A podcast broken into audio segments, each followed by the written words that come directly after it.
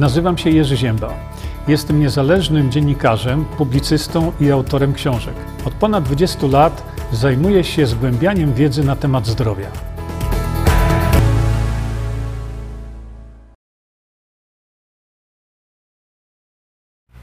Dobry wieczór, jestem już. Yy, słuchajcie, może w takim razie, żeby to wszystko nam sprawnie poszło, to może zacznę od tego, co tu my dzisiaj pijemy. No, pijemy sobie Visantol. Czekajcie, o, to tak to wygląda. Proszę bardzo, odmierzamy sobie tutaj daweczkę aptekarsko precyzyjnie określoną. Witam wszystkich nowych naszych słuchaczy, bo wiem, że mm, co chwila do, dochodzą do nas nowi ludzie. Serdecznie Was witam. E, I tym z Państwa, którzy nie wiedzą o co tutaj chodzi, no to muszę powiedzieć, że to, co wlałem sobie, to jest właśnie Visantol. Mm, Dbamy o swoje zdrowie regularnie i dlatego mamy tutaj u nas na tej grupie taki zwyczaj, że ja to Państwu pokazuję cały czas, żeby mi się już potem nie oberwało, dlaczego nie pokazuję. Pokazuję to Państwu cały czas. Dbamy o zdrowie, mamy unikatowy produkt. Proszę się zapoznać z tym, jeśli ktoś chce. A to jest właśnie to, co dolałem sobie w tej chwili do, yy, do kawy. Yy, I teraz, żeby szybciutko to nam poszło, bo mam bardzo ważne rzeczy, zapraszam Was również na yy, właśnie spotkanie w arenie w Gliwicach, czego ci lekarz nie powie. Już mamy do tego niedługo, to jest 18 dzień czerwca. Mm, tak, będę tam. Poproszono mnie o tym, żebym cały czas mówił, że tak, ja tam będę, a nie na, e, nie na telebimie. W związku z tym mówię, będę. E, mm, będą tam, jak widzicie, mm, osoby, które wielu z Was są znane naturalnie, ale E, ale będziemy mieli możliwość również wysłuchania e, czegoś bardzo, bardzo unikatowego. Dlatego e, serdecznie Was do tego zapraszam. Zróbcie sobie również adnotacje w kalendarzach swoich, że no właśnie 23, 24, 5, 6 spotykamy się na niebywałym wydarzeniu o charakterze chyba wyjątkowym w Europie, tak mi się wydaje. A więc y, zaszczyci nas tu najprawdopodobniej właśnie pani Edyta Górniak, y, pan profesor Matyja. Wydaje mi się, że wystąpi również pan Wojciech Kornowski, który, no, moim zdaniem, y, jeśli wszystko pójdzie tak jak trzeba, odegra ogromną rolę w polityce polskiej w ratowaniu tego, co jeszcze do uratowania pozostało jeśli chodzi o nasz kraj. Y, zawiadamiam Was również o czymś bardzo ciekawym. Będę to powtarzał, od razu mówię. Otóż dzisiaj dostałem informację taką, że y, osoby pojechały gdzieś tam na jakieś, y, jakieś wakacje, potłukli się trochę, no i byli mocno posiniaczeni. I zawiadomiono mnie dzisiaj, że to nie jedna osoba, to było wiele osób i to już jest sprawdzone, te sińce, swoje krwiaki te posmarowali e, właśnie liposomalną witaminą C Visanto. I proszę sobie wyobrazić, to wszystko bardzo ładnie im się pogoiło, bardzo ładnie im się to, e, im to poznikało. A więc będę mówił o tym, dlatego że zależy mi na tym, żeby, żeby Polacy mieli dostęp do super dobrych e, suplementów. No i nie ukrywam, że ten, te, to doniesienie, no, trzeba powiedzieć, zaskoczyło mnie bardzo mocno, bardzo mocno e, i dlatego chciałbym się z Państwem tym podzielić. Jeżeli macie podobne doświadczenia, to bardzo proszę, napiszcie do mnie że coś takiego u was też żeście sobie wypraktykowali. No, ja tutaj nie będę się celowo sam sobie obijał się, żeby powstały u mnie siniaki, krwiaki i tak dalej, no ale jeśli komuś się takie coś przydarzy i będzie mógł sobie to posmarować witaminą C, właśnie liposomalną i będzie miał tego typu efekty, jak mnie, o których mnie dzisiaj zawiadomiono, to bardzo proszę, dzielmy się z tym. E, a więc to jest to, co powiedziałem, że muszę wam powiedzieć. I od razu przechodzę. Mam kilka tematów, które uważam są niezwykle, niezwykle istotne i ważne dla naszego zdrowia społecznego. Teraz o tym mówię. Szanowni Państwo, przejdę natychmiast do omówienia e, czegoś, co e, mną poruszyło, a mianowicie, jeszcze sprawdzę sobie tylko tutaj na drugim monitorze, czy to wszystko mi tutaj gra. Tak, mamy tu GuysSat. Świetnie, doskonale. Aha, jeszcze taka uwaga właśnie. Nie chcę zapominać, dlatego że to już będzie w tą sobotę, a więc w Bydgoszczy, w tą sobotę 21 maja osoby, które są zainteresowane klawiterapią, a więc to jest, e, to jest terapia na miarę medycznego Nobla, opracowana właśnie przez pana doktora Ferdynanda Barbasiewicza. Tutaj e, właśnie widocznego będziecie mieli jedną z niewielu okazji e, porozmawiania z twórcą tej metody. Tak jak powiedziałem, to jest dla mnie, dla mnie jest to medyczny Nobel. Tak więc e, osoby, które są tym zainteresowane, zainteresowane tym tematem, naturalnie chciałbym widzieć tam wszystkich rektorów, wszystkich uczelni medycznych, żeby doświadczyli, a przede wszystkim posłuchali twórcy tej metody, bo tak jak powiedziałem już e, wcześniej, ta metoda powinna być nauczana na każdym uniwersytecie medycznym ze względu na swoją po prostu niebywałą skuteczność terapeutyczną, prostotę, taniość i tak dalej, i tak. A więc e, no, musiałem to powiedzieć, bo to naprawdę jest ważne. I teraz przechodzę do tematu, od którego zacząłem, a więc, drodzy Państwo, Włączę jeszcze raz.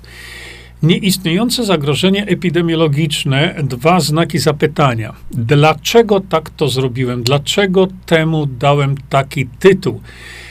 Dlatego, że jak wiecie, drodzy Państwo, od wczoraj, czyli od 16 e, kwietnia 2022, e, minister ogłosił, że nie ma pandemii w Polsce.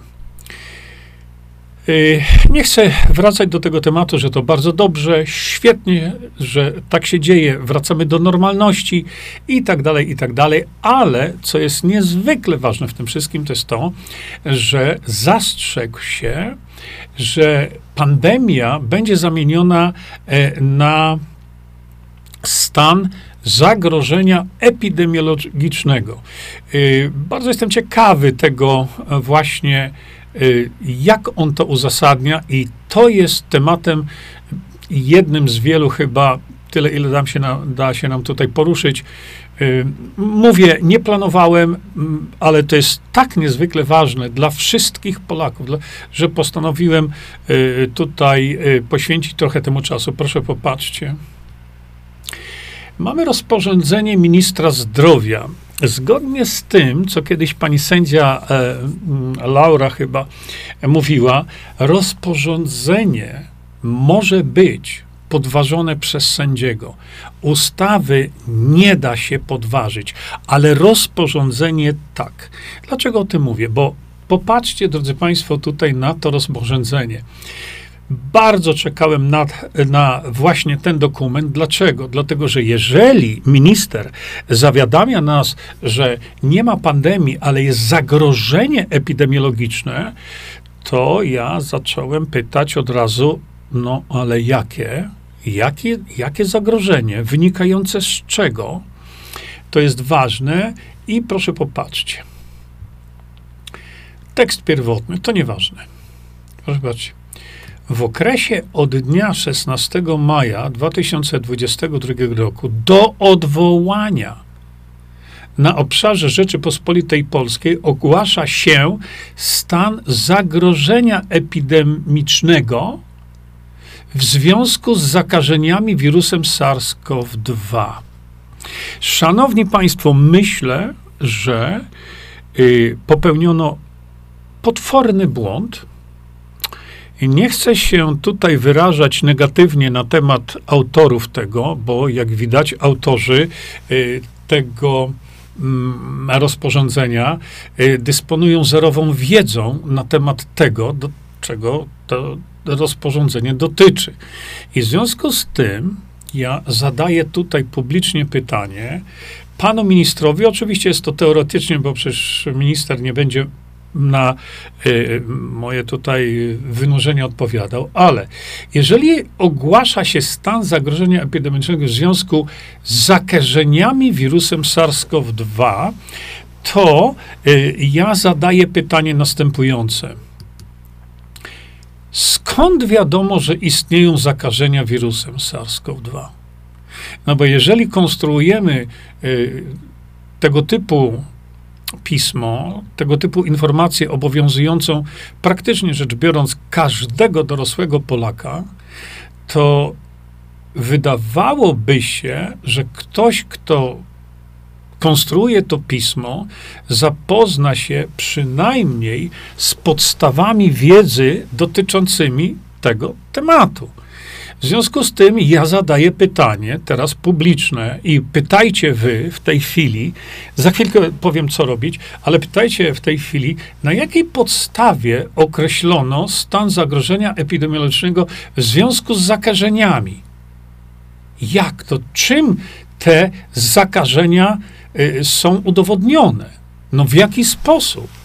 Bo jeżeli stosujemy takie potężne restrykcje, bo to są jeszcze restrykcje, to ja chciałbym znać podstawy tego wszystkiego. Podstawy przede wszystkim, podstawy biologiczne, a nie podstawy y, transparentu y, takiego, jak kiedyś się używało tam w PRL-u czy gdziekolwiek, robotnicy całego świata, jednoczcie się, czy coś w tym rodzaju. Szanowni Państwo, to jest podstawowe pytanie, które trzeba zadać. Druga sprawa to jest taka. Wprowadza się stan zagrożenia epidemicznego e, w związku z zakażeniami wirusem SARS-CoV-2? Poważnie? Naprawdę? No, tak jak mówię, ja nie wiem, kto jest autorem tego E, tego tekstu, ale to aż błaga o wykazanie się no, podstawowymi y, wiadomościami z tej dziedziny, o której się to pisze. Dlaczego to mówię? Dlatego, że już pan profesor Simon, wydaje mi się, że ponad rok temu, wyraźnie w mediach mówił, że SARS-CoV-2 już nie ma. No więc czego dotyczy rozporządzenie, które ma wpływ na miliony Polaków. No czego ono dotyczy? Wirusa, którego nie ma? Uważam, że to rozporządzenie natychmiast powinno być po prostu cofnięte, dlatego że nie ma żadnych podstaw merytorycznych. Nie, ja bym chciał znać podstawy merytoryczne, które pozwoliły autorowi stwierdzić, że w związku z zakażeniami. A jak te zakażenia są określone? Czym? Testem PCR, którego już nigdzie na świecie się nie stosuje, właściwie tak prawdę mówiąc. Nie ma testów już w tej chwili, które by wskazywały na to, czym jest to zakażenie. Czy coś takiego nie istnieje. A jeśli istnieje, to bym chciał wiedzieć, gdzie i jak. Ja już nie chcę mówić o tym, że kto tego wirusa widział w ogóle, to jest zupełnie inna sprawa. Czy go wyizolowano, czy ktoś widział go, czy ktoś stwierdził sekwencję genetyczną, ale nie robioną przez komputer. W to nie wchodzę. Ja wchodzę tylko w to, że jeżeli czołowy propagator szczepionek w Polsce, profesor Simon mówi, SARS-CoV-2 w Polsce nie istnieje, to na jakiej podstawie autor tego, y, y, tej, mm, tego rozporządzenia napisał, że istnieje? A przecież to urąga po prostu podstawowej wiedzy na ten temat. Y, I tak jak mówię, profesor Simon, najbardziej zakorzały zwolennik szczepionek, mówi, że to nie ma, a mamy rozporządzenie, że jest epi zagrożenie epidemiologiczne czymś, czego profesor Simon mówi, nie ma? Problem z tym polega na tym, że to dotyka tysiące, setki tysięcy Polaków. Dlaczego? Bo popatrzmy, jakie są konsekwencje właśnie y, tego rozporządzenia. Otóż, proszę popatrzcie, że ze względu na to, co mówię, nie ma żadnych podstaw merytorycznych. Ja tego w ogóle nie widziałem jeszcze nigdzie. Proszę popatrzcie. Obowiązkowi szczepień przeciw COVID-19 podlegają. Nie ma szczepień przeciw COVID-19. Takie coś nie istnieje. COVID-19 jest zespołem symptomów. Ale to nie jest wirus. Szczepienia są przeciw konkretnemu wirusowi.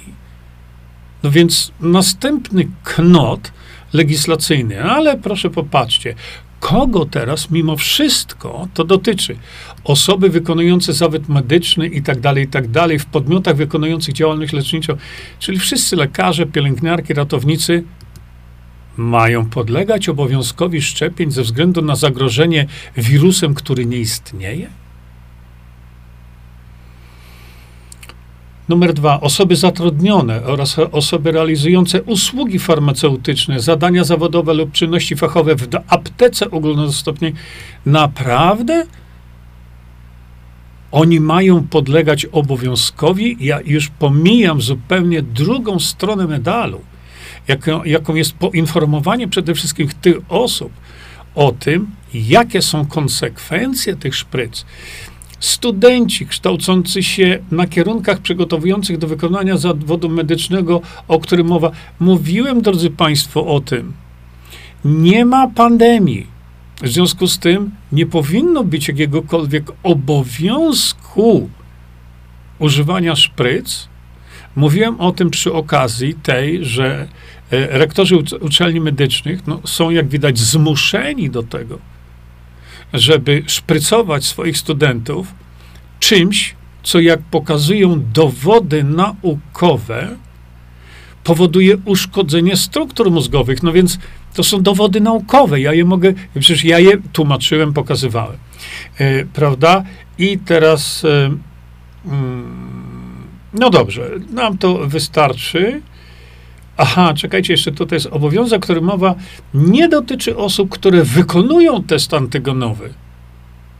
To oni nie podlegają temu, tak? Lub molekularny w kierunku SARS-CoV-2. A, każdorazowo. Nie później jednak niż w ciągu 48. A, no to teraz mówimy o osobach, które pracują przy testach Y, y, testach antygenowych lub molekularnych w kierunku SARS-CoV-2. Co to za nowomowa? Nie ma czegoś takiego jak kierunek, tylko jest wykrycie. I to wykrycie w sposób jednoznaczny. Nie ma testu na świecie, który w jednoznaczny sposób, pozbawiony wątpliwości, y, wykrywa y, SARS-CoV-2. Czy coś takiego nie istnieje, nigdy nie istniało. No więc uważam, że e, ze względu na wagę tego e, dokumentu, e, dotykającego prawie każdego dorosłego Polaka, Polacy powinni masowo, ale to masowo wystąpić do swoich posłów z żądaniem usunięcia tej, y, tego rozporządzenia. Natychmiast, bo tak jak mówię, nie ma merytorycznego uzasadnienia tego rozporządzenia. Więc to jest troszeczkę przypomina właśnie ten tonący Titanic, o którym mówiłem, e, we wpisie zawiadamiającym o tym naszym dzisiejszym spotkaniu, bo ten Titanic tonie, ale orkiestra ciągle gra. Widzicie? On tonie, on nie ma uzasadnienia, ale muzycy, którym się za to ciężko płaci, ciągle grają na tym pokładzie tonącego Titanica. I dlatego mówię, niestety mamy ogromny problem, bo żaden z posłów, żaden z posłów, podejrzewam, że tego tematu nie tknie. Będę bardzo zdziwiony, jeśli którykolwiek z posłów zakwestionuje to rozporządzenie ministra, a zakwestionowanie tego jest banalnie proste. Pytanie zachodzi, czy mamy jeszcze posłów, którzy są w stanie stanąć na mównicy sejmowej i powiedzieć, to jest legislacyjny knot. bo on nie ma pokrycia. Szanowni Państwo, popatrzcie, od wielu, wielu miesięcy posługuje się oficjalnymi danymi, jak również Ministerstwo Zdrowia się posługuje. Proszę popatrzcie. Tak to wygląda. To są mutacje, ale teraz przyjrzyjcie się temu. Ja to po, po, pokazuję już, wydaje mi się, ponad rok, jak mniej więcej. Proszę popatrzcie, o tutaj wam zaznaczę. Widzicie? Zobaczcie sami. To jest Wuhan. Ta kropeczka oznacza, że ta organizacja międzynarodowa śledzi te wszystkie mutacje. Jak oni to robią, nie wchodzę w to, ale śledzi. I tu jest Wuhan. Ale zauważcie, kiedy to było 2019 rok. A teraz, proszę popatrzcie, co się działo. Mówiłem to kiedyś wcześniej już. Widzicie? To moją strzałeczkę, zobaczcie. Aż, i to są naturalne mutacje. O tutaj, przepraszam, że to miga, ale to tak w rzeczywistości, w rzeczywistości miga. Proszę popatrzcie, to są naturalne mutacje, jakie przechodzi każdy wirus. Bo Taka jest zasada działania wirusa. I teraz proszę popatrzcie, idziemy sobie dalej, dalej i nagle pod koniec 2021 roku, o popatrzcie, nagle ściana na niebiesko. Mutacje po prostu wyskoczyły y, jak gejzer. To jest moment, kiedy wprowadzono właśnie szprycę. Ale mówię o tym, że ten SARS-CoV-2 jest właśnie tutaj, tu się pojawił, a w tej chwili my mamy do czynienia, popatrzcie, a to są mutacje dotyczące omikronu. Widzicie? A więc nie ma i pan profesor Simon, którego mogę krytykować na wszystkie możliwe sposoby, ale pan profesor Simon miał rację. SARS-CoV-2 w Polsce już nie istnieje. No więc jakie zagrożenie epidemiczne w Polsce, zgodnie z tym rozporządzeniem, ma wirus nieistniejący już. Dlatego uważam, że ta sprawa powinna być podjęta no, najlepiej przez posłów, tylko posłowie nasi w tej chwili w Polsce to, jest, to, to są tchórze. No, no i tyle, no cóż mogę więcej powiedzieć. Macie tutaj e, pokazane to wszystko. To jest wszystko tak pięknie można udowodnić, a ponieważ jest to dokument oficjalny, to dziennik ustaw, jest podważalny. A może e, jacyś prawnicy by się znaleźli, by byli to w stanie podważyć. Bo to, to prościutko można podważyć. Ale ze względu na to, że to, to jest daleko idąca decyzja podpisana przez kogokolwiek. Widzicie? Dlatego. Y, no i co my zrobimy? Myślicie, że y, my to powiemy? Y, przecież tutaj, o, w tej chwili patrząc na studentów medycyny, na personel medyczny, przecież tych ludzi jest milion chyba. To przecież co najmniej milion osób powinno zaoponować. Co najmniej. Czy, czy to zrobią? Nie, nie zrobią, bo jesteśmy leniwi. Nawet ci, których to dotyczy, nie zrobią. Szanowni Państwo, przechodzę dalej, dlatego że chciałbym bardzo y, skomentować coś jeszcze, a okazuje się, że chyba będzie mi y, brakowało czasu. Y, zaznaczę jedną rzecz tylko, proszę popatrzcie. 116 y, lekarzy i lekarzy dentystów może zostać ukaranych. Z maja, to teraz. Dlaczego? No właśnie, dlatego, że Naczelny Rzecznik Odpowiedzialności Zawodowej, lekarz, lekarz Grzegorz Wrona, z zerowym dorobku naukowym, podpisał wnioski o ukaranie 116 lekarzy i lekarzy dentystów, którzy jesienią 2020 roku podpisali się pod apelem do władz, ostrzegając przed szkodliwością szczepionek przeciw COVID-19. Jeszcze raz powtarzam, nie ma szczepionek przeciw COVID-19. Tu y, wejdźcie sobie, podczytajcie uzasadnienie tego, to naprawdę krew się w żyłach poważnie mrozi. I mrozi. Interwencja. Interwencja? Uuu. Naczelnego Rzeczy, Rzecznika Odpowiedzialności Zawodowej. I to, drodzy Państwo, jest jeszcze ze stycznia e, zeszłego roku, że chodzi o trzy dokumenty upubliczniane od początku października do połowy grudnia. Dwa z nich znane są jako apele naukowców i lekarzy w sprawie szczepień i jeden list otwarty polskich lekarzy, naukowców i pracowników służby zdrowia. No, przecież pan profesor Korab-Karpowicz był głównym autorem, wiodącym jak gdyby y, swoim autorytetem y, właśnie tego. I y, przesłanie wszystkich trzech dokumentów było wspólne. Według autorów perspektywa masowych szczepień na koronawirusa niepokoi.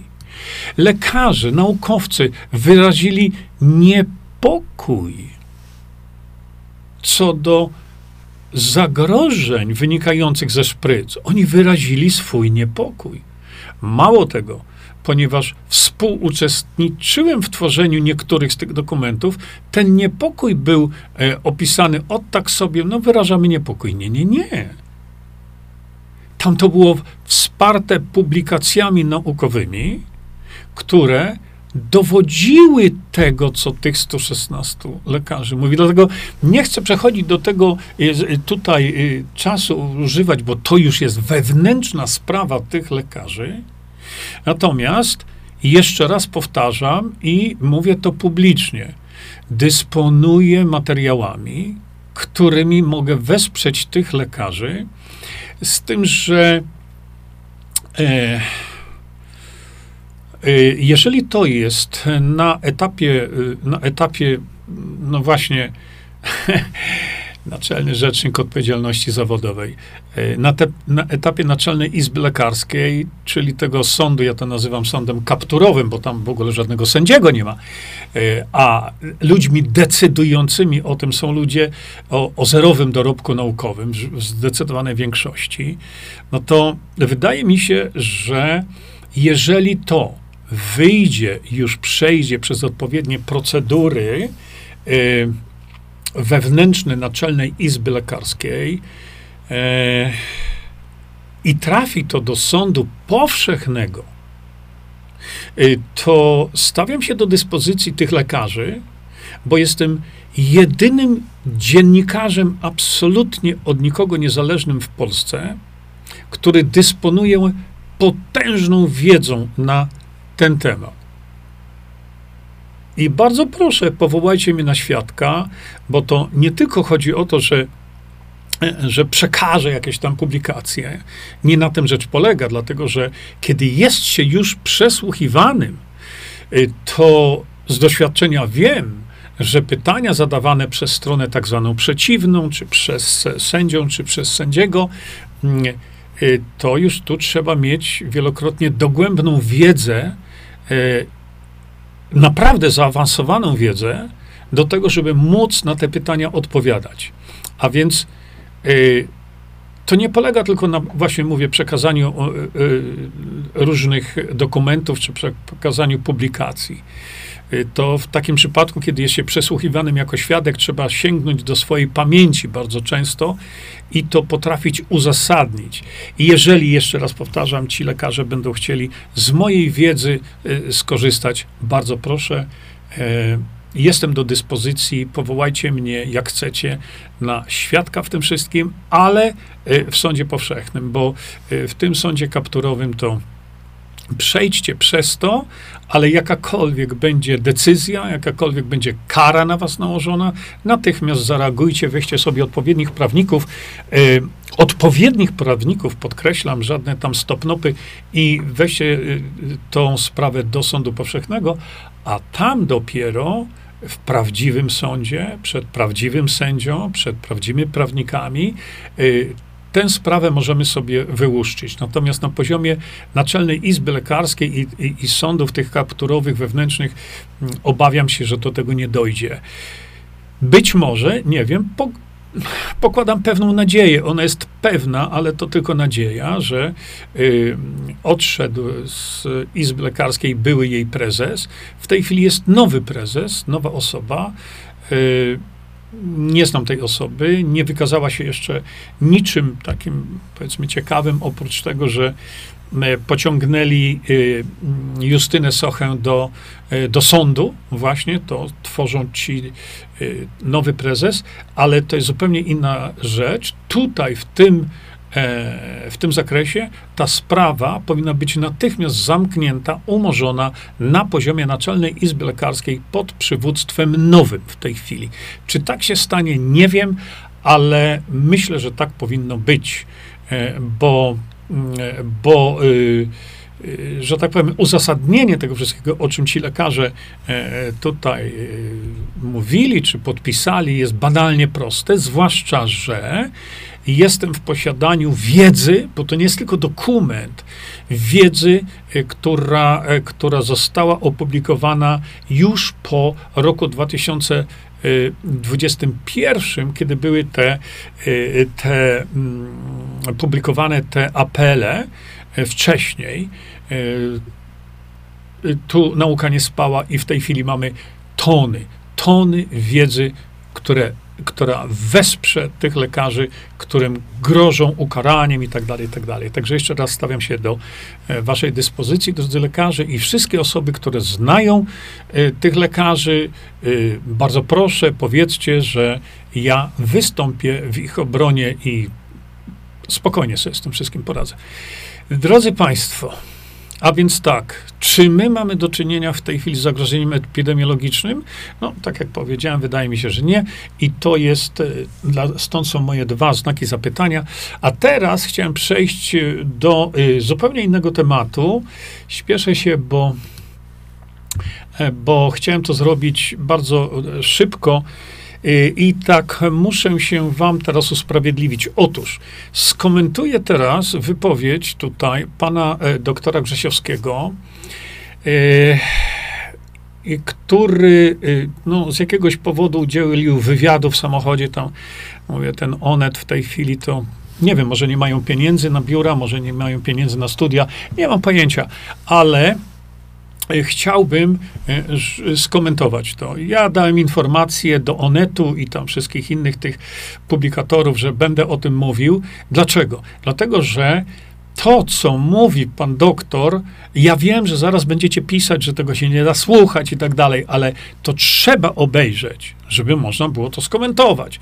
A więc ja będę y, znaczy inaczej, wiem, że wielu z was będzie pisać tego typu komentarze, że tego się nie da słuchać, to jest to, to jest to, to.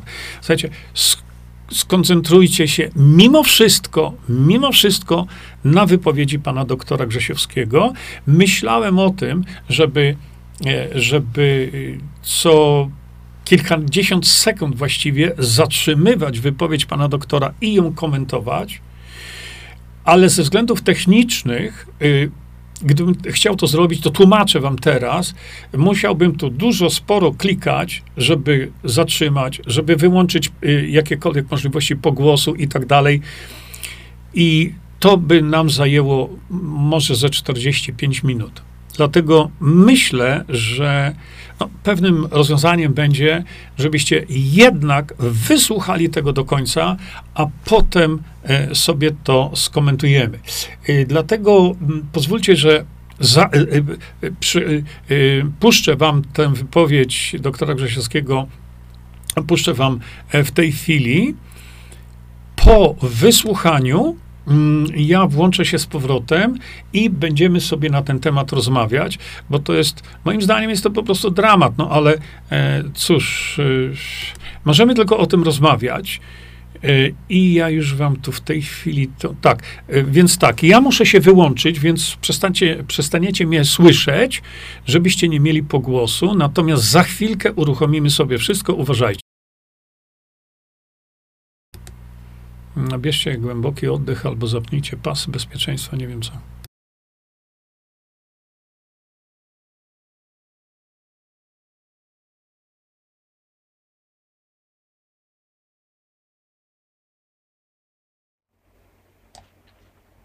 w którym miejscu jesteśmy, bo to, że mamy odwołany COVID, to, to, to, to już wiemy od jakiegoś tak. czasu. Natomiast e, no, e, patrząc w nasze tak zwane paszporty covidowe, one za chwilę kończą termin ważności. Mhm. Maj, czerwiec, w zależności od tego, jak kto się szczepił. Czy to oznacza, że na wakacje pojedziemy tylko gdzieś tu obok, bo za granicą będą one nieakceptowane? No nie. Ja, ja, jak na jest stan na ten moment? Na razie wiemy tyle, że y, osoby, które y, mają e, zamiar wyjechać, powinny mieć e, trzy dawki szczepionki, jeżeli, e, jeżeli są osobami zdrowymi z, z punktu widzenia układu odporności. I to powinno być potwierdzone certyfikatem. I tyle na dziś wiemy. Ten certyfikat y, m, prawdopodobnie nie wygaśnie przed y, wakacjami, mimo że termin oficjalny ogłoszony w grudniu ubiegłego roku m, mówił o tym, że będzie certyfikat ważny 9 miesięcy, ale e, trwają rozmowy w Unii Europejskiej, jak to ma być y, w dalszym ciągu rozwiązane i ponieważ nie ma w tej chwili ustalonej kolejnej dawki, to prawdopodobnie e, te certyfikaty albo ulegną anulowaniu, albo będą obowiązywać dalej. Tu jeszcze nie jest podjęta To nie decyzja. jest podjęta decyzja. Na pewno podjęta decyzja jest e, w kontekście osób e, 80 plus. Mhm. O czwartej dawce mówię oczywiście. Ta grupa za moment będzie mogła dokładnie od 20 kwietnia będzie mogła tak zacząć e, się szczepić. Czy kolejne grupy wiekowe też już stoją w kolejce? Coś wiemy na ten temat? Jeżeli chodzi o e, Polskę, to niestety na razie nie mamy takiej informacji, e, ale e, już na świecie, chociażby w Stanach Zjednoczonych, ta grupa została rozszerzona na wszystkich, wszystkie osoby 50 plus na, oraz o, na wszystkie osoby powyżej 12 roku życia, które mają przewlekłe schorzenia. To jest moim zdaniem Kluczowe. docelowa, tak jest decyzja, dlatego że już wiemy po roku obserwacji, że najczęściej problemy z odpowiedzią na szczepienie mają właśnie te grupy i ci y, seniorzy naj, najstarsi, a więc powinniśmy tę czwartą dawkę podawać nie wcześniej niż po 4-5 miesiącach od trzeciej i to mm, ta tak zwana druga dawka przypominająca mm, przywraca skuteczność y, szczepionki do poziomu mm, tej trzeciej, czyli ponad 90% e, mamy ochrony przed ciężkim przebiegiem e, COVID-19. To dla, dlaczego u nas ten próg wiekowy jest taki wysoki? Nie wiem. Nie umiem odpowiedzieć na to pytanie. Być może to wynika z e, jakiejś takiej em, ostrożności.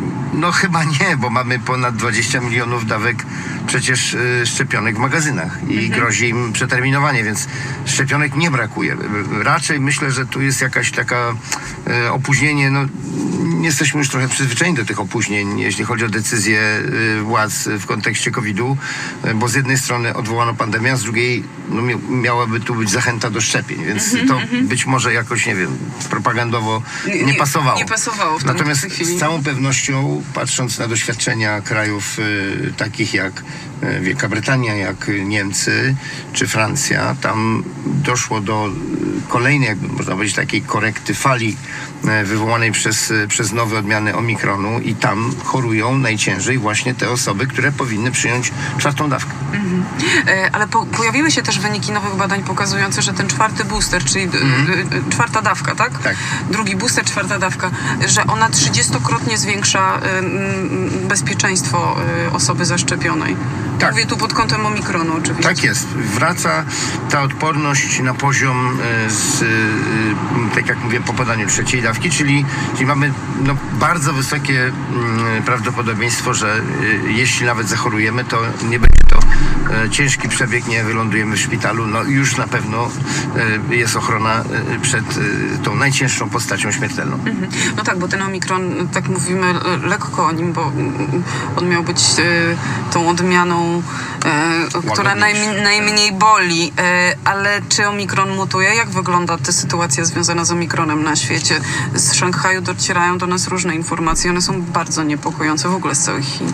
Zdecydowanie Omikron e, mutował i, i będzie mutował. E, to jest e, e, wirus, e, przypomnę, RNA, czyli wirus, który ma bardzo niedokładne kopie. On się po prostu e, w ten sposób zachowuje, że kolejne kopie mogą być lekko e, odmienne tak, od e, pierwowzoru. W związku z tym mutacje są i, i były i będą. Natomiast pytanie, w którą stronę ten wirus może w dalszym ciągu się zmieniać, dlatego że e, już widzimy kolejne warianty omikronu, na przykład skrzyżowane z wariantem delta, co e, wyraźnie może zwiększyć e, zjadliwość. Wiemy już dzisiaj, że omikron jest 10 razy mniej zjadliwy niż delta, ale już właśnie takie mieszańce mogą być y, zdecydowanie y, bardziej niebezpieczne. No a poza tym pojawiają się kolejne y, warianty, chociażby w Republika Południowej Afryki teraz znów doniesienia są o dwóch nowych, czyli tym BA4, BA5, ale właśnie też i z Azji.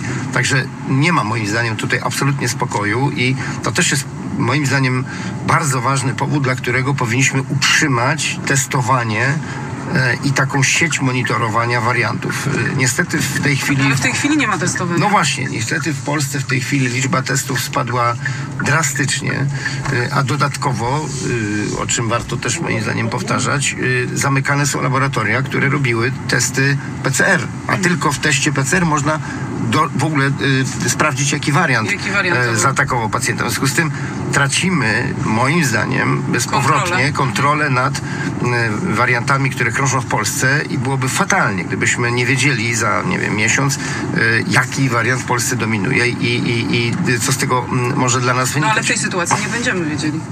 Niestety, im mniej testujemy, tym mniej wiemy. Tym- Powinny być utrzymane tak zwane mm, testy sentinelowe, czyli takie przesiewowe, na przykład y, y, w jednym czy, czy w dwóch y, przychodniach ustala się, że każdy pacjent jest testowany i próbki od tych pacjentów są przesyłane do, dalszej, do dalszych badań.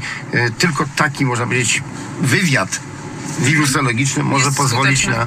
na, na y, poznanie sytuacji. No dobrze, nie wiemy kiedy będą rekomendacje dla no, młodszych roczników, chociaż szczepionki leżą w magazynach. Nie testujemy, w związku z tym nie chcemy wiedzieć, jaki y, wirus, która odmiana tego wirusa rządzi w, w naszym kraju. Y, Czy to są wszystko działania, które mają rzeczywiście odsunąć y, COVID-19 na boczny tor? Nawet jeżeli mm, tak się stanie w świadomości y, pacjentów czy, czy, czy, czy władz, to nie znaczy, że to, się, że to się wydarzy, dlatego że wirus nie czyta gazet, ani nie ogląda telewizji, on po prostu robi swoje, krąży i, i zaraża. Przecież słyszymy i widzimy w tej chwili, ile osób jest chorych, Mm, a statystyki są dramatycznie niedoszacowane. W tej chwili już właściwie nawet nie ma sensu mm, cytować tych danych, bo one są po prostu kompletnie e, niewiarygodne. Czyli można powiedzieć tak, że w Polsce w tej chwili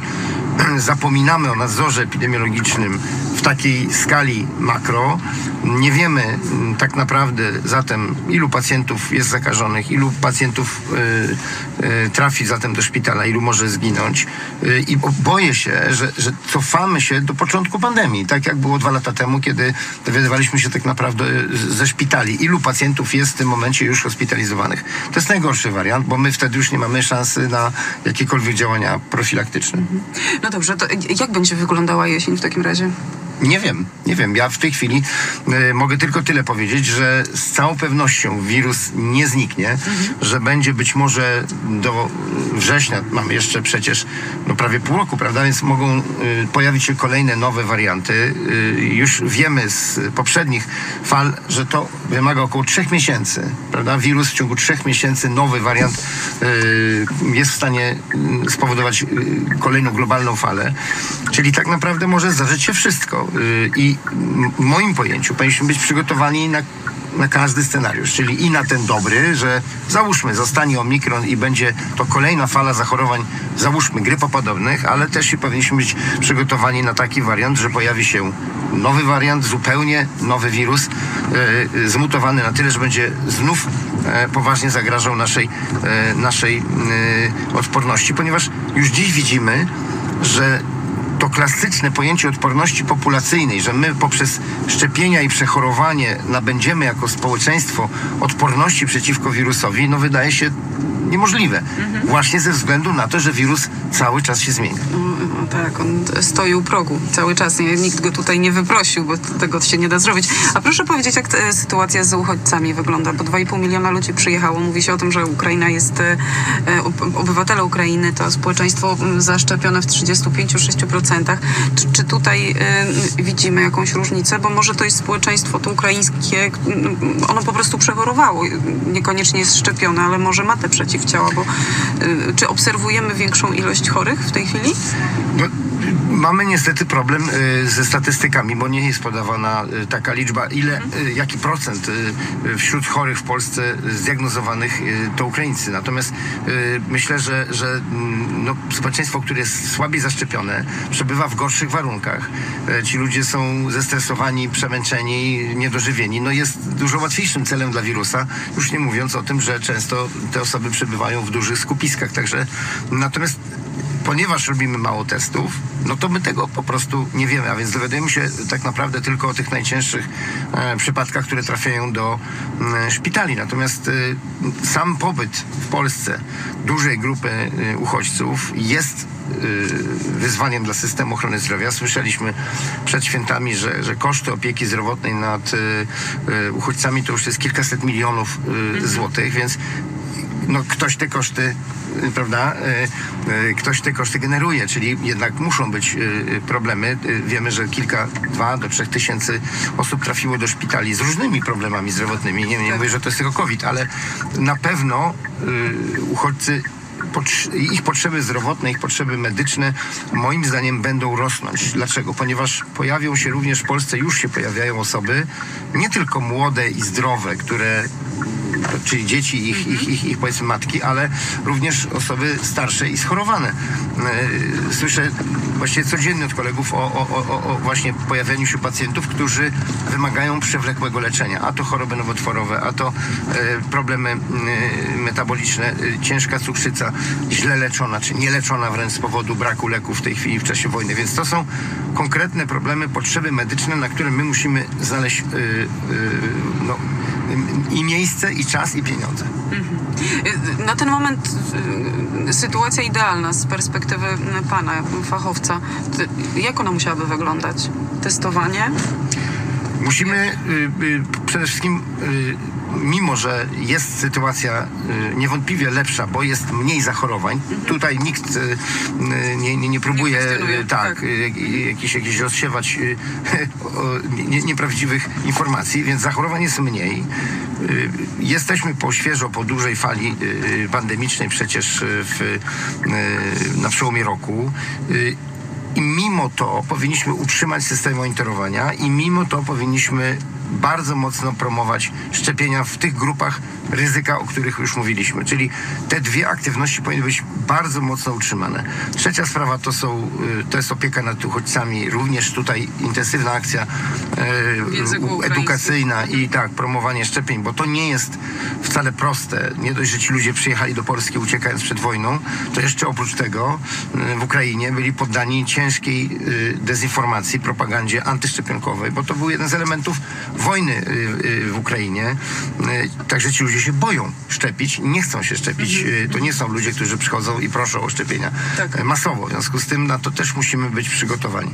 I kolejna sprawa to jest element budowania na doświadczeniach tej pandemii, już które przeszliśmy, systemu zabezpieczenia w przypadku wystąpienia kolejnych masowych zachorowań. Dlatego, że pamiętajmy, to co myśmy przeżyli przez te dwa lata, należałoby teraz mocno przeanalizować, ocenić, co z tych doświadczeń możemy e, wykorzystać na przyszłość. Po prostu musimy być przygotowani na kolejne uderzenia, czy tego wirusa, czy innego.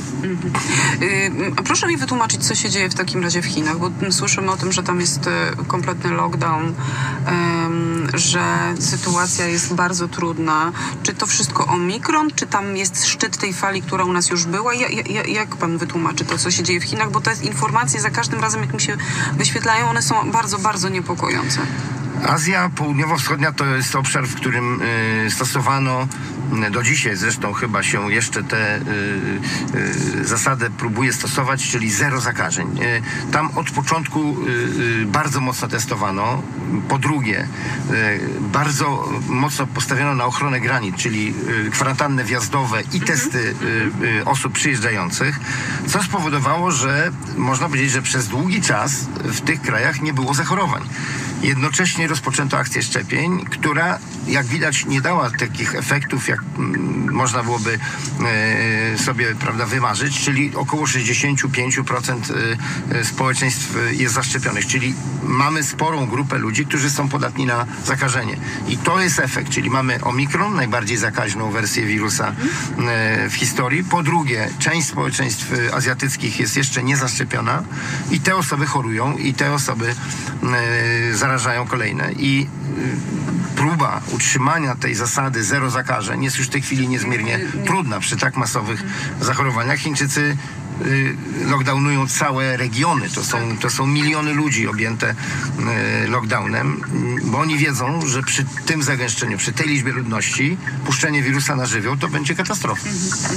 Czego mamy się obawiać w takim razie, myśląc o wakacjach, myśląc o y, nawet weekendach tych wyjazdowych, które są w najbliższym czasie, tak? Bo mamy i majówkę, potem jest weekend w czerwcu, potem zaczynają się wakacje, no a potem przyjdzie ta jesień, kiedy COVID znowu da o sobie znać. Ja uważam, że w dalszym ciągu powinniśmy, tutaj chciałem pokazać, bo nie jestem gołosłowny. Maska to jest absolutna podstawa wciąż. Mhm. Nie zapominajmy o tym, że maski w zamkniętych pomieszczeniach, y, tam gdzie jest dużo osób, o nieznanym statusie zdrowotnym powinniśmy te maski używać. Y, ja nie rozumiem, dlaczego mamy zdejmować maskę, nie wiem, w sklepie, na stacji benzynowej, czy gdzieś w jakiejś kolejce. Po prostu tam może być człowiek, który będzie chory i, i nas zarazi. Ja nie chcę chorować. Po prostu uważam, że każde zachorowanie na yy, nawet to tak zwane łagodne może no, dać yy, zabiera coś powikłania. Razem, tak. I widzimy w tej chwili na przykład bardzo niekorzystne zjawisko, że yy, choruje się kilka razy. Są osoby, które przeszły już omikrona dwa razy czy trzy razy i te następne zachorowania są niestety y, często już z jakimiś powikłaniami. Także chrońmy się, to jest po, to jest podstawa. Miejmy świadomość, że wirus krąży, że to nie jest tak, że on jest całkowicie zależny od pogody, czyli mm, że jak się zrobi ciepło, to będziemy już kompletnie bezpieczni. I planujmy te wyjazdy jednak y, zawsze z jakimś planem B, to znaczy jeśli chcemy gdzieś wyjechać i sobie tam rezerwujemy coś ciekawego, to pamiętajmy, że to się może nie udać ze względu na sytuację, która się nagle zmieni. No właśnie. Mam nadzieję, że wszystko się uda mimo wszystko. Dziękuję 80 bardzo. plus, y, czyli wasze babcie, wasi rodzice od jutra mogą się wczepić y, czwartą dawką. Tak I jest. Niech tak będzie. Niech wykonają tę drogę. Dziękuję bardzo Dziękuję. serdecznie.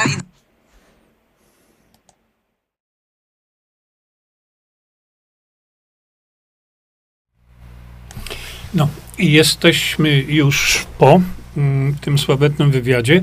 No i widzicie, drodzy Państwo, to jest niecałe 18 minut. Gdybym zechciał komentować te wynurzenia pana doktora, to naprawdę zajęłoby mi to może godzinę. Ale yy, no cóż można powiedzieć? Sam nie wiem, jak to określić, żeby nie ubliżać, żeby nie używać nieprzyzwoitych słów. E, każde kilka sekund tego pana jestem w stanie obalić. Bardzo prosto. E, to, co powiedział pan Grzesiowski w tym wywiadzie, urąga po prostu podstawowej wiedzy na ten temat, o który jest tu omawiany. Bo jeżeli lekarz, człowiek z wykształceniem medycznym, nie wie tego, że wirus penetruje, wchodzi w nasze ciało, na przykład przez skórę, doskonale wchodzi przez skórę, y, oczy, uszy i tak dalej, i tak dalej. I on po społeczeństwu polskiemu mówi, żeby zakładać szmatę na gębę, no to naprawdę już sam nie wiem, jak to, jak to skomentować. Mamy publikacje, mamy badania, które zresztą przekazywał e, to również pan profesor Kuna, a więc ja nie jestem tutaj głosem wołającym na puszczy, e, który pokazywał to. Mamy badania belgijskie, które wskazują, że po 30 minutach noszenia tej, tej szmatki na gębie, zaczyna ona być powoli niebezpieczna dla osoby jej noszącej, a po czterech godzinach staje się potężnym zagrożeniem mikrobiologicznym. I teraz ktoś, kto jest lekarzem z wykształcenia, mówi Polakom: noście to i hodujcie to wszystko, i y, będziecie stanowić właśnie zagrożenie mikrobiologiczne. No przecież to ręce opadają, co ten pan tutaj mówił. Jego rozwiązaniem są testy. No przecież wiecie sami w tej chwili, że to była jedna wielka kpina. Ale no, pan doktor tutaj mówi, że jak będziemy wiedzieć, jaki to jest wirus, o, to, a od kiedy test leczy, panie doktorze? Jakie ma znaczenie terapeutyczne test? Pokazywałem, dlatego pokazałem wam wcześniej właśnie te wykresy, właściwie te, te kropeczki, e, żebyście widzieli, że nauka kompletnie, ale to kompletnie zaprzecza temu, co wymienił tutaj pan doktor właśnie w tym wywiadzie. Druga sprawa, to zauważcie, pan doktor nie powiedział ani jednego słowa na temat leczenia. Bo to, że ktoś zachoruje na COVID-19, to się zdarzy i będzie się zdarzać, i zdarzało się od dziesiątek lat. My o tym wiemy. Pan profesor Kuna powiedział wyraźnie: Nie jesteśmy w stanie odróżnić COVID-19 od zwykłej sezonowej grypy. Druga sprawa to dlaczego właśnie pan doktor nie powiedział, jakie są skutki uboczne? Nie ma ich? Poważnie? Pan doktor się powoływał tutaj na, e, na dane ze Stanów Zjednoczonych, z, z, z Wielkiej Brytanii. Przecież wiecie, my tutaj, ludzie mądrzy, e, omawialiśmy sobie właśnie dane, rzeczywiste dane, rzeczywiste dane z Wielkiej Brytanii. To są dane, e, które są danymi zebranymi przez Statystyczny Urząd Wielkiej Brytanii to są dane oficjalne, które całkowicie zaprzeczają temu, co pan doktor tutaj mówił. Ja mogę to komentować i komentować i komentować. Przecież to, co mówi o dzieciach, to, co mówi o osobach, które są, szczególnie mają być zaszczepione e, osoby z chorobami autoimmunologicznymi, Przecież to zaprzecza podstawie stosowania jakichkolwiek szczepień. Nie wolno szczepić osoby chorej. Koniec, kropka. A teraz doktor wychodzi i mówi, że szczepić szczególnie osoby z chorobami autoimmunologicznymi? A gdzie są badania w tym kierunku? Przecież przypomnę wam, że Pfizer w tych swoich słynnych badaniach na 43 tysiącach osób, te badania ciągle trwają a więc eksperyment nie został jeszcze zakończony, wyraźnie mówi, że to są badania na ludziach zdrowych. Kto komu kiedykolwiek pokazał, że stosowanie tego na ludziach chorych jest dla nich dobre. I tak dalej, i tak dalej. Tam jest tyle niedopowiedzeń, tyle naprawdę, no nie chcę używać tutaj właśnie ciężkich słów, ale słuchajcie, Dlatego zdecydowałem, żebyście obejrzeli sobie cały ten materiał bez mojego przerywania, bo byśmy nie skończyli przez następną godzinę jeszcze. Tylko pytanie jest takie: co to komu daje? Tak, zwiększa świadomość społeczeństwa, że nie jesteśmy już tacy głupi, za jakich oni nas mieli przez ostatnie dwa lata. To jest raz. Druga sprawa, no to tak jak powiedziałem, My możemy się tym pasjonować i możemy się tym interesować i musimy, możemy się tym nakręcać. Widziałem właśnie, mignąłem przez przypadek na wasze wpisy. No to nie pozostawiliście tam suchej nitki, suchej nitki na wypowiedzi tego pana doktora. Tylko tak jak mówię wielokrotnie, my możemy się tym pasjonować, możemy się tym interesować, możemy się tym denerwować, nakręcać się i tak dalej, ale musimy coś zrobić. Musimy coś zrobić, żeby tego typu dezinformacja płynąca z mediów nie, nie to, że nie trafiała, ale żeby ona w ogóle nie miała miejsca. Przecież każdy średnio inteligentny człowiek, kto się tymi rzeczami interesuje, wie, że pan doktor, przepraszam, nie chce uprawiać tutaj jakiejś tam polityki czy coś takiego, ale mówiąc elegancko, minął się z prawdą na kilometry. W związku z tym Onet, którego zawiadomiłem, że będziemy o was dzisiaj mówić, no propagujecie informacje, które w żaden sposób nie są zgodne z nauką. I te dowody są. e, pan doktor mówi tak niestworzone rzeczy, które zaprzeczają nauce, bo jak widzicie, e, pan doktor operuje tylko hasełkami, sloganami, niczym więcej. Przecież on to, co powiedział, nie wspiera niczym merytorycznym, niczym. Kiedy ja stanę i mówię o, o tego typu rzeczach, to wszyscy żądają ode mnie dowodów, a ja te dowody zawsze przedstawiam. Zawsze. Ale wystarczy być takim kimś i nie trzeba żadnych dowodów przedstawiać, wystarczy operować tylko sloganami, frazesami tego typu. Właśnie. No przecież, jeżeli z ust lekarza y, wypływa to, że my byśmy dużo więcej wiedzieli, gdybyśmy testowali, no to, to przecież to urąga inteligencji lekarza. No ja wiem, zaraz napiszecie, że ten pan inteligencją nie dysponuje, ale tu, tu nie chodzi o to, żeby kogoś obrażać, bo to widziałem jest bardzo, ale to bardzo dużo wpisów, 90% wpisów to jest określających, kim ten pan jest. Mnie chodzi jednak o to, żeby skupić się na rozwiązaniu tego problemu, bo to, co widzieliście, to jest przeogromny problem. Przeogromny problem.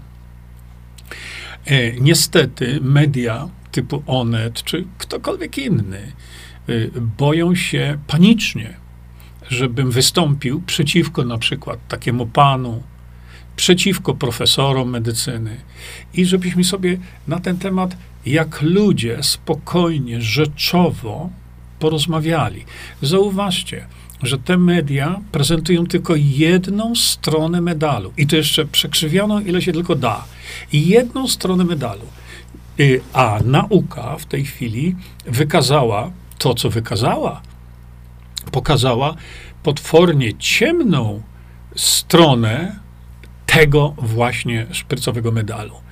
Y, I jak zauważacie, y, ignorują kompletnie to, co w tej chwili nauka pokazała. A to, co ci lekarze i, i tam dentyści 116, przecież to jest teraz, jest to piekielnie łatwo udowodnić, dlatego że tak jak wspominałem, tam oni chyba podpisali te apele w 21 roku, a od 21 roku, od tego momentu, kiedy oni te apele e, podpisali, wyszło tak wiele jeszcze dowodów naukowych, poważnych dowodów naukowych, które, e, które wspierają e, stanowisko tych lekarzy. Tylko obawiam się, że oni tego nie wiedzą. Dlaczego? Bo w tym, jak to mówimy, nie siedzą. Ja w tym siedzę. Ja to monitoruję, ja to analizuję, ja to czytam. Yy, dlatego mówię, stawiam się do dyspozycji tych lekarzy. Ale tutaj wracając do tego pana doktora, tak jak powiedziałem, ja nie chcę używać słów, które cisną się na usta, e, bo nie w tym rzecz. Szukajmy rozwiązania. Szukajmy rozwiązania, żeby do tego typu kpiny z Polaków nie dochodziło, bo to jest kpina z Polaka. E, jakie jest rozwiązanie? Nie wiem. Nie wiem, dlatego że oczywiście można byłoby mieć to rozwiązanie, tylko że to, tego rozwiązania nie wprowadzę ja, a bardzo bym chciał. Yy, niestety, yy, ostatnie kilka, kilkanaście miesięcy, ostatnie dwa lata wskazują na to, że jedyne możliwe rozwiązanie, inaczej, może nie rozwiązanie, ale nagłośnienie tego, żeby Polacy nie żyli w jakimś chorym amoku wywoływanym właśnie przez tego typu media. Tylko, żeby Polacy znali prawdę. Niech ona będzie bolesna, ale to musi być prawda. Jedyne rozwiązanie to jest nagłośnienie. Y, sami widzicie, robię co mogę, e, żeby to nagłośnić, ale w sukurs nikt nie przychodzi. Nikt. A przecież wydaje mi się, że tego typu, e, tego typu ja nie chcę używać słowa konfrontacja, ale tego typu właśnie rzecz, rzeczowa dyskusja taka powinna mieć miejsce właśnie w telewizji naszej narodowej. Oczywiście wiem dlaczego, mm, bardzo proszę nie pouczajcie mnie, bo to jest dosyć irytujące. Wiemy, dlaczego to się nie stanie. Liczyłem kiedyś na Radio Maryja. Nie ulega wątpliwości, że tam można byłoby. Ale też Radio Maryja schowała się do mysiej dziury, udaje, że, że sprawy nie ma. E, nie wiem, dlaczego tak jest. Bo my mówimy tutaj o mówieniu prawdy, bezwzględnej, bolesnej, ale prawdy. Radio Maryja, drodzy Państwo, wszystko wie. Ojciec Rydzyk ma pełną wiedzę na ten temat, niemalże, bo e, ta wiedza jest co, coraz bardziej e, wychodzi na jaw. Dlaczego tego nie mówią w Radio Maryja i telewizji Trwam? Dlaczego nie przekazują tym swoim biedakom, jeszcze płacącym im, e, prawdy? I, i, I, widzicie, no, gdzie mamy się zwrócić, do kogo mamy pójść, żeby zatrzymać ten proceder, który przed chwilką żeście zobaczyli, bo to jest proceder. Proceder. Nie wiem. Wydawać by się mogło, że yy, no, nasi politycy powinni zabrać głos i w tej sprawie tej, yy, tego rozporządzenia ministra karygodnego, karygodnego i w sprawie w ogóle prezentowania tego typu informacji w telewizjach różnego rodzaju bez dowodów naukowych. Bo to przecież widzicie, co to jest. To jest takie bla, bla, bla, bla, bla, bla, bo tak mi kazali. Ja nie wiem tego. Ale coś musimy zrobić, bo tak jak powiedziałem, pasjonowanie się i nakręcanie się nie ma sensu. Ubliżanie tutaj temu panu doktorowi naprawdę nie ma sensu. To, to, to nie ma po co. Szukajmy my rozwiązań. Tak jak kiedyś mówiłem, ludzie inteligentni zajmują się problemem, ale ludzie bardzo inteligentni zajmują się rozwiązaniem problemu szukajmy tych rozwiązań. Może ktoś ma inny pomysł jakiś niż ja, no bo ja w tej chwili naprawdę, widząc to, co widzę, widzę jedyną możliwość, żeby któraś osoba yy, z Sejmu, która, ja nie wiem, która, czy to jest z PiSu, czy z PO, czy z Konfederacji, to nie ma znaczenia, ale żeby ta osoba wystąpiła w obronie Polaków, w obronie prawdy dotyczącej właśnie tego. Popatrzcie, co się dzieje. Dlaczego do tej pory żadna osoba nie wystąpiła z trybuny sejmowej i powiedziała prawdę, co się dzieje w Polsce? Nie na schodach sejmowych wybryki i cyrki. Nie, nie, nie. Z trybuny sejmowej. Kto nas obroni, jeśli nie ci, których my y, wybraliśmy do obrony nas i interesów naszych, interesów Polski? Drodzy Państwo, można by się wywnętrzać jeszcze na ten temat dużo dłużej. No, nie ma po co. Zastanawiajmy się nad rozwiązaniami. Y, no i tak jak mówię, być może y, powinna w tej chwili napłynąć lawina żądań. Pamiętajcie, nie prośby, żądania do posłów, żeby natychmiast zajęli się tymi sprawami. Trzeba od razu powiedzieć, jeśli się tym nie zajmiecie, w następnych wyborach nawet do mnie nie podchodźcie. Bo ja w następnych wyborach potraktuję was tak, jak wy traktujecie teraz mnie, czyli nie reagujecie na mnie. Oni tylko to rozumią. Oni nie rozumieją żadnego innego języka jeszcze oprócz kasy, która im wchodzi z różnego rodzaju lobbystów. A więc jeżeli mamy zrobić coś, to róbmy to w tej chwili, nie czekajmy na nic. Atakujmy ich, bo to oni są naszymi przedstawicielami i jak do tej pory widzicie, w ogóle się nie sprawdzili. Czy jest dla nich miejsce w związku z tym w przyszłych wyborach? Decyzja jest, drodzy Państwo, wasza. Ja w tej chwili chciałem tylko, no mówię, zaznaczyć te, te ogromne problemy, ale tak jak powtarzam i powtarzam cały czas, szukajmy szukajmy rozwiązań, żądajmy tych rozwiązań, bo nasze gdybania i wytrząsania się nic nie dają. Żadne protesty nic nie dają. Jedynie konkretne jakieś działania nagłaśniające to ochyctwo, którymi media karmią nas każdego dnia, widzieliście sami. No ale, no cóż, możemy uświadamiać ludzi, możemy ludziom mówić o tym, no ale jeżeli nie będzie to y, stowarzyszone, y, czy nie będzie to miało jakiegoś działania y, w sobie, to nic nie będzie. Nie oczekujcie w związku z tym, że tego typu brednie kompletne, bo to są naprawdę brednie, trudno jest użyć innego słowa, będą powtarzane przez media cały czas. Miliony ludzi ulegnie temu ze szkodą dla siebie jeśli oni mówią, że wszystko jest oparte na nauce, to bardzo chętnie skrzyżuję miecze z takimi ludźmi na argumenty naukowe. No ale jak widzicie, system panicznie się boi, żeby broń Boże do tego nigdzie nie doszło. No to co ja mogę dalej zrobić? Wydaje mi się, że jedynie to w tej chwili powiedzenie naszym posłom, albo to zrobisz, albo na ciebie następnym razem nie głosuję, koniec, kropka. To jedyna broń chyba, która nam pozostaje w tej chwili. Słuchajcie, dziękuję wam bardzo za uwagę.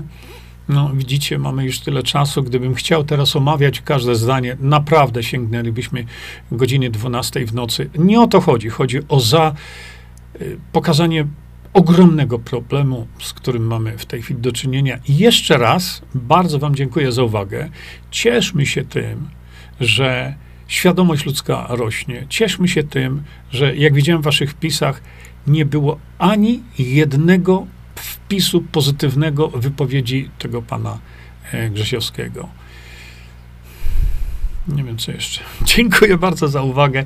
Cieszmy się tym, że już nie ma na szczęście epidemii. To jest najważniejsza dla nas rzecz. Dziękuję bardzo. Do widzenia, do następnego spotkania. Czyńmy dobro. Bądźmy dla siebie dobrzy, mili i pomagajmy sobie wzajemnie. Przekażcie tę informację dalej. Po więcej informacji na temat odporności naszego organizmu witaminy C zapraszam Was na moją stronę internetową jerzyzieba.com. Pamiętajcie, że wiedza to nie porada lekarska. Konsultujcie dolegliwości z lekarzami i stosujcie także jak najwięcej naturalnych metod.